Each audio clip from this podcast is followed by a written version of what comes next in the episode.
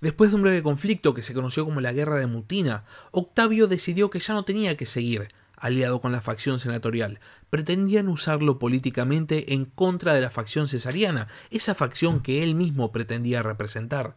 Teniendo esto en cuenta, Octavio decidió acercarse a los viejos subordinados de su padre adoptivo y formalizó esta alianza con Marco Antonio y con Lépido con la creación del segundo triunvirato romano, conformado legalmente gracias a la sanción de la Lex Titia. Una vez que esta alianza quedó firme y constituida, los nuevos triunviros se repartieron la parte de la república que controlaban. Para Octavio, que era la parte menor de la alianza, fue África, y esto es algo que hay que tener en cuenta para lo que va a venir en el futuro. Sin embargo, más allá de que los triunviros tuviesen el control del mayor ejército de la República, más allá de que el Senado hubiese perdido todo poder real, los triunviros todavía tenían que enfrentar un gran desafío.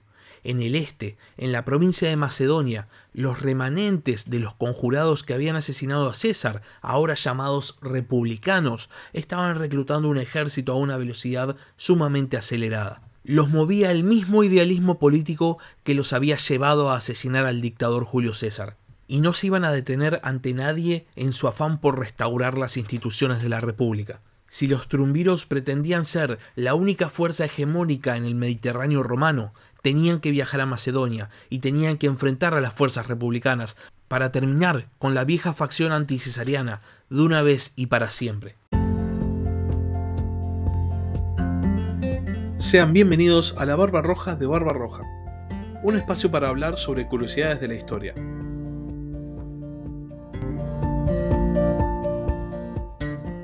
La vida política de Cayo Octavio despega realmente después de la guerra de Mutina, después de que es nombrado cónsul y sobre todo después de la sanción de la Lex Titia y la conformación formal del segundo triunvirato romano. Este es un periodo políticamente muy interesante y de hecho hay historiadores que piensan que este es el momento formal de la caída de la República Romana. Y si se preguntan por qué ahora en el segundo triunvirato y no en el primero, bueno, la respuesta está en la legalidad de la conformación del segundo triunvirato. Es la primera vez que legalmente, por medio de las instituciones romanas, se reconoce la existencia de un gobierno paralelo, ajeno al Senado y a las magistraturas tradicionales. Lo que siguió a la conformación legal del segundo triunvirato fue una oleada de proscripciones con el fin de asentar el nuevo poder político. Estas proscripciones tenían las mismas características que las proscripciones de Sila y la persecución política del periodo silano. Sin embargo, a diferencia del dictador Optimate, los nuevos triunviros perseguían más a aquellos políticos que les eran simplemente contrarios, no buscaban restituir el orden de la República, sino que buscaban asentar su propio poder. La proscripción implicaba la confiscación de bienes y generalmente también la muerte del proscripto, y esta nueva oleada de proscripciones alcanzó a grandes nombres del partido senatorial. El más importante y emblemático de la proscripción del segundo triunvirato es Cicerón, que es asesinado por orden de Marco Antonio y Octavio el 7 de diciembre del año 43 a.C. Con la muerte de este prominente senador y jurista, finalizaba formalmente la existencia del antiguo partido Optimate.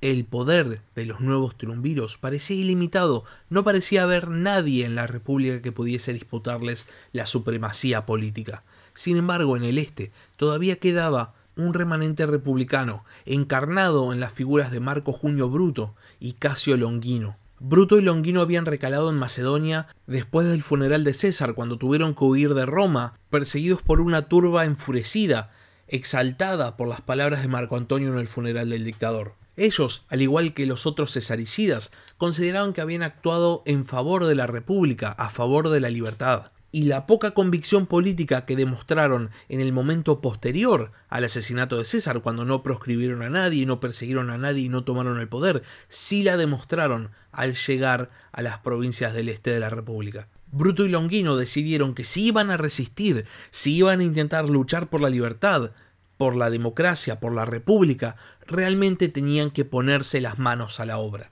En poco tiempo consiguen hacerse con un ejército y no se quedan quietos como otros opositores políticos en la tardía república, conformes con el poco lugar que habían conseguido, sino que deciden expandir el dominio republicano una vez más y empiezan a tomar territorios en nombre de la causa de la república. Bruto se queda en Grecia reclutando tropas, consigue varias legiones apostadas en el este de la República y aparte se unen a su causa los antiguos veteranos de Pompeyo que todavía habían quedado en Grecia. Por otra parte, Longino se traslada a Asia y empieza a deponer a los gobernadores cesarianos nombrados para el este de la República y en muy poco tiempo consolida el control republicano. La facción republicana tenía una ventaja. Las provincias en las cuales se habían asentado eran las más ricas de la República y por ende, como antes hubiese pasado entre César y Pompeyo, mientras más tiempo tardaran los triunviros en ir a combatirlos, más tropas iban a poder reclutar los republicanos, porque disponían simplemente de muchísimos más recursos. Y esto es algo que los triunviros sabían, y por eso tienen que tomar una decisión. Deciden que van a ir dos a combatir a Bruto y a Casio Longino. Van a ser Marco Antonio y Octavio, y Lépido, por su parte, se va a quedar en Roma. Después de todo, eran Marco Antonio y Octavio los que controlaban más tropas, y si bien Octavio era percibido como una especie de parte menor dentro del triunvirato, realmente ya se sabía que políticamente el menos importante era Lépido. Los triunviros cruzan desde el puerto de Brundisium rumbo a Epiro con un total de 28 legiones, una fuerza mucho mayor a la de la Segunda Guerra Civil entre César y Pompeyo. Ni bien llegan, lo que hacen es separar un, entre comillas, destacamento de ocho legiones y lo mandan a explorar, porque la idea era encontrar al ejército republicano lo más rápido posible y atacarlos directamente este destacamento triunviral logra encontrar al ejército republicano y una vez que cumplen con la tarea encomendada y encuentran a las fuerzas de Bruto y Longino, deciden acampar en un paso montañoso, con el fin de tener una buena posición defensiva y poder esperar al resto del ejército triunviral que venía por detrás. Los ejércitos republicanos en un primer momento no pensaban aceptar la batalla, estaban en una posición de fuerza, tenían a disposición los recursos de las provincias del este republicano y simplemente, básicamente, no tenían por qué ceder. Sin embargo, al ver que la avanzada triunviral estaba ocupando una posición fácilmente defendible, dijeron, ¿sabes qué? Está bueno ese paso montañoso. Vamos a perseguirlos y lo vamos a ocupar nosotros. Y eso es precisamente lo que hacen. Y una vez que consiguen hacerse con el control de este enclave defensivo, al oeste de la ciudad de Filipo, deciden montar campamento. Octavio y Antonio no tardan en llegar y se encuentran con la situación de que su avanzada había sido corrida y que ahora eran las fuerzas de la República las que ocupaban el paso montañoso y por ende tenían una posición fuerte. Sin embargo, más allá de que la situación les fuese completamente desfavorable, habían encontrado su presa. Ellos habían viajado al otro lado del Adriático específicamente para enfrentarse a aquellos generales que tenían en este momento justo delante suyo. Entonces ellos también deciden montar campamento. Las fuerzas republicanas se habían formado con el campamento de Bruto al norte y el de Casio Longino al sur, y en las fuerzas triunvirales el campamento de Octavio se enfrenta al de Bruto y el de Antonio se enfrenta al de Casio Longino. Iba a ser básicamente no una batalla de un ejército contra un ejército, sino una batalla de dos contra dos. Los trumbiros habían dejado una fuerza de nueve legiones en la retaguardia, por si pasaba lo peor, y comandaban entre ellos 19 legiones, entre las cuales estaban las ocho que habían formado parte de la avanzada de exploración. A ese enorme número de infantes se le sumaba una enorme fuerza de caballería. Estamos hablando de miles o de decenas de miles de jinetes. Y por su parte, las fuerzas republicanas contaban con 17 legiones, de las cuales 8 estaban al mando de Bruto y por ende se iban a enfrentar al ejército de Octavio, y 9 estaban al mando de Casio Longino y por ende se iban a enfrentar a Marco Antonio. Solo dos de las legiones de los republicanos estaban completas, todas las demás estaban incompletas, y aparte había entre esta fuerza varias legiones cesarianas, y esto era algo que preocupaba profundamente a Bruto y Casio Longino, porque sabían que si estas legiones no eran lo suficientemente motivadas y por motivadas es apoyadas económicamente, se iban a dar vuelta e iban a empezar a pelear por la causa de Antonio y Octavio. La cuestión es que los números eran ridículos. Se cree que básicamente cada bando controlaba más o menos 100.000 soldados.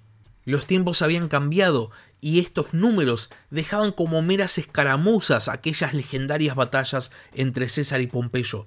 Esta nueva guerra civil se parecía mucho más a la enorme guerra mundial que había sido la guerra de los diádocos, una guerra por el control del mundo conocido, y esto mismo era lo que se dirimía en Filipo.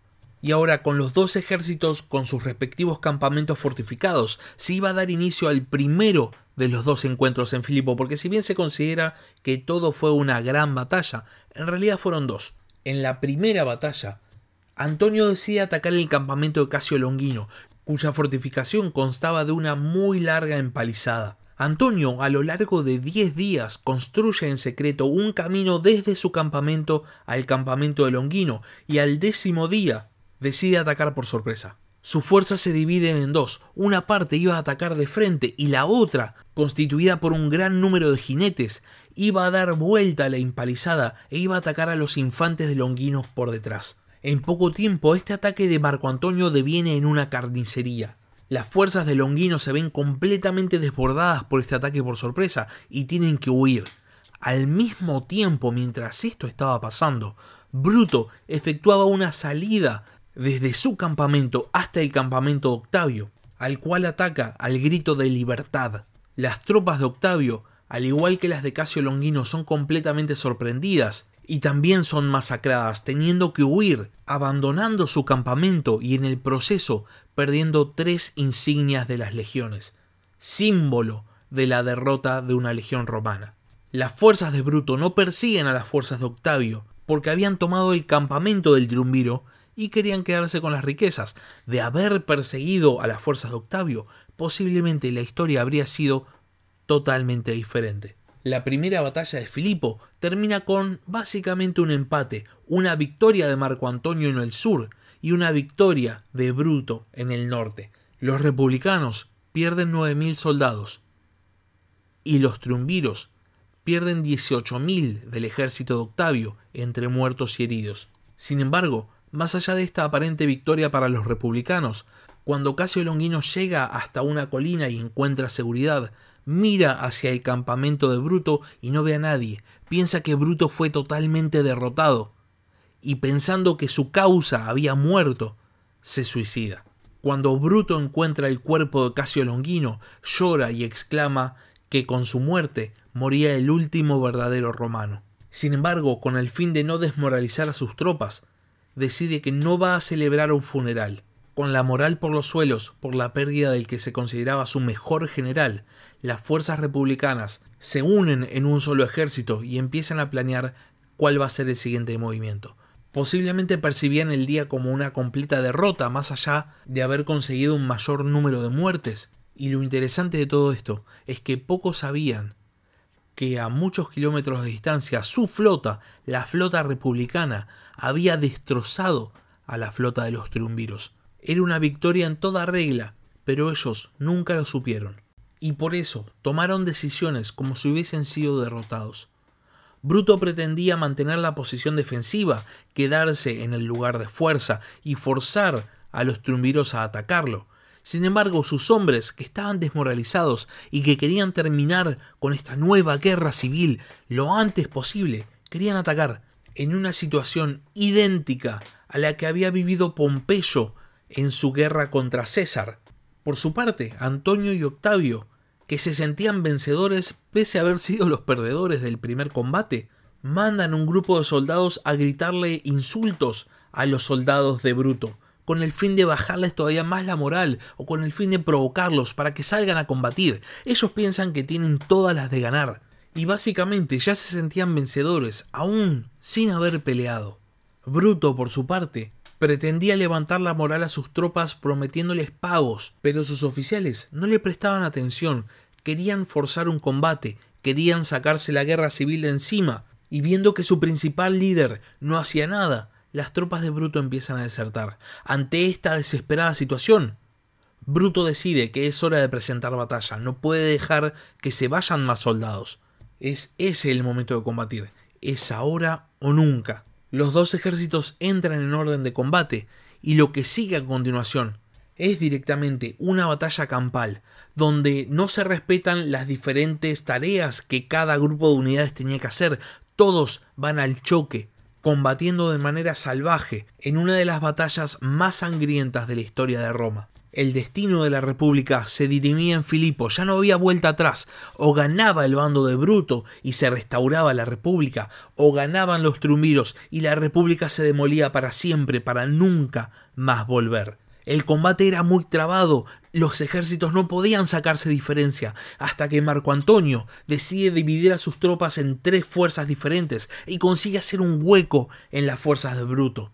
El combate era muy dinámico, los legionarios caían, morían y eran instantáneamente reemplazados por nuevas filas de legionarios, y no había tanto tiempo para reaccionar a maniobras. Sin embargo, Marco Antonio consigue ocupar este hueco con su infantería y fuerza a la retirada del ejército de Bruto que viendo su ataque repelido, se desmorona y huye. Las fuerzas de Octavio llegan hasta el campamento de Bruto antes de que las fuerzas republicanas puedan encerrarse y fortificarse, por lo cual el comandante republicano tiene que huir solamente al mando de cuatro legiones, y cuando encuentra la seguridad en una colina cercana, decide suicidarse. Después de la batalla y encontrando el cuerpo de quien hubiese sido su general rival, Antonio cubre el cadáver de Bruto con un manto púrpura en señal de respeto. Habían sido grandes amigos, sobre todo en el periodo en el cual ambos habían estado bajo las órdenes de César, y se dice que Bruto solamente aceptó participar del asesinato del dictador cuando le dieron certeza de que la vida de Marco Antonio iba a ser perdonada. Pero esos eran tiempos pasados, tiempos en los cuales todavía existía la República. Ahora ese mundo ya no existía más. Roma pertenecía a los triunviros. Marco Antonio decide quedarse en Filipo y manda a Octavio a Roma con el fin de encontrarle tierras y pago a los veteranos. Antonio había sido el gran ganador de Filipo, había sido el comandante que había derrotado a las últimas fuerzas republicanas. Y Octavio, pese a haber estado en el bando vencedor, tiene que agachar la cabeza e irse. Cuando llega a Italia, Octavio queda completamente eclipsado por la figura de Marco Antonio, que parece ser el nuevo dueño de la República, y para colmo, Octavio tenía una tarea por delante que era muy impopular, porque para poder pagarle a los veteranos y poder entregarles tierras, tenía que confiscárselas a alguien, y de esa manera Octavio empieza a conseguir una gran cantidad de enemigos políticos, romanos muy influyentes que no estaban contentos con este joven heredero de César, sino que pretendían seguir a Marco Antonio.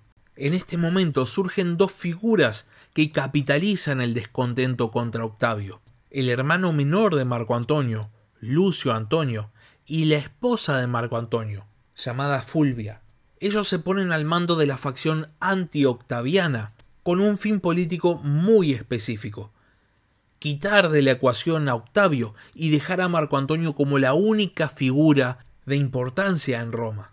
¿Y qué es lo que deciden hacer para conseguir este fin político? Reclutar un ejército. ¿Y cómo consiguen el permiso para reclutar un ejército?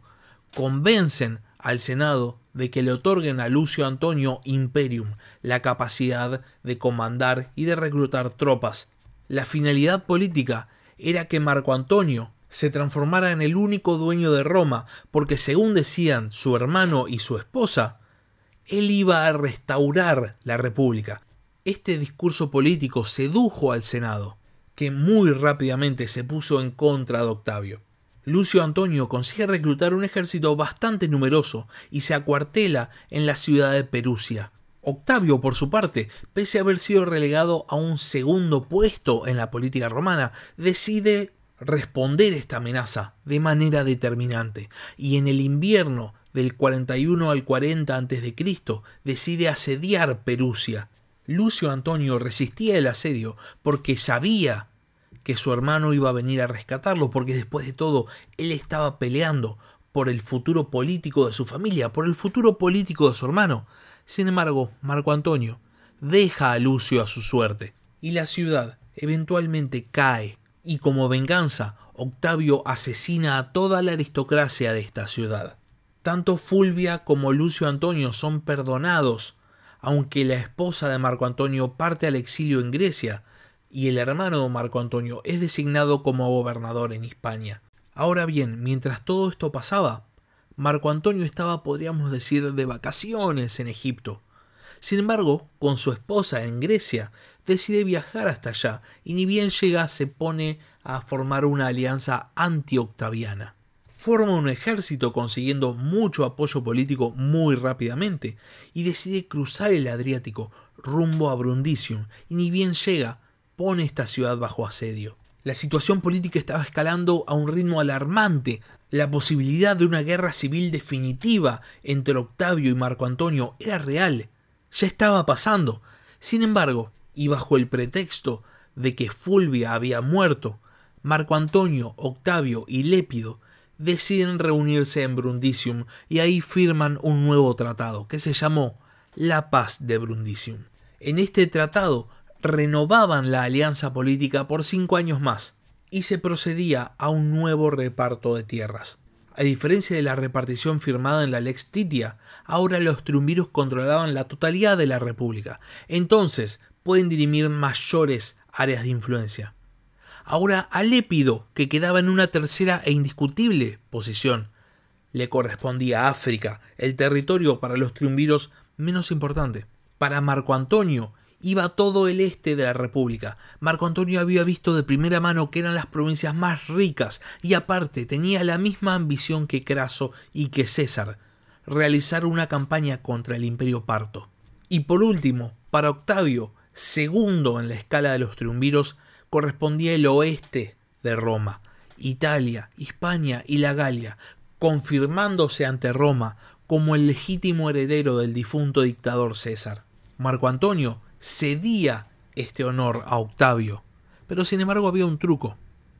Porque Marco Antonio, de vuelta, sabía que las provincias del este eran las más ricas, y aparte, si había un lugar en el que Roma se podía expandir, era justamente en el este, no había gloria militar en el oeste. Y de la misma manera, las provincias del oeste, si bien eran el centro geográfico de la República Romana, habían quedado devastadas por la guerra, sobre todo Italia. Y además, si bien Octavio se quedaba con el centro de poder de Roma, la propia capital, había una amenaza más. Una fuerza naval que en este momento estaba poniendo de rodillas a la propia Roma, la armada de Sexto Pompeyo, el hijo de Neptuno. Pero eso es historia para la semana que viene. Hasta acá llegamos con el capítulo de hoy, habiendo finalizado la Tercera Guerra Civil Romana e inaugurando una vez más el conflicto entre los triunviros. La República ya había caído, ya había dejado de existir, pero todavía nadie lo sabía.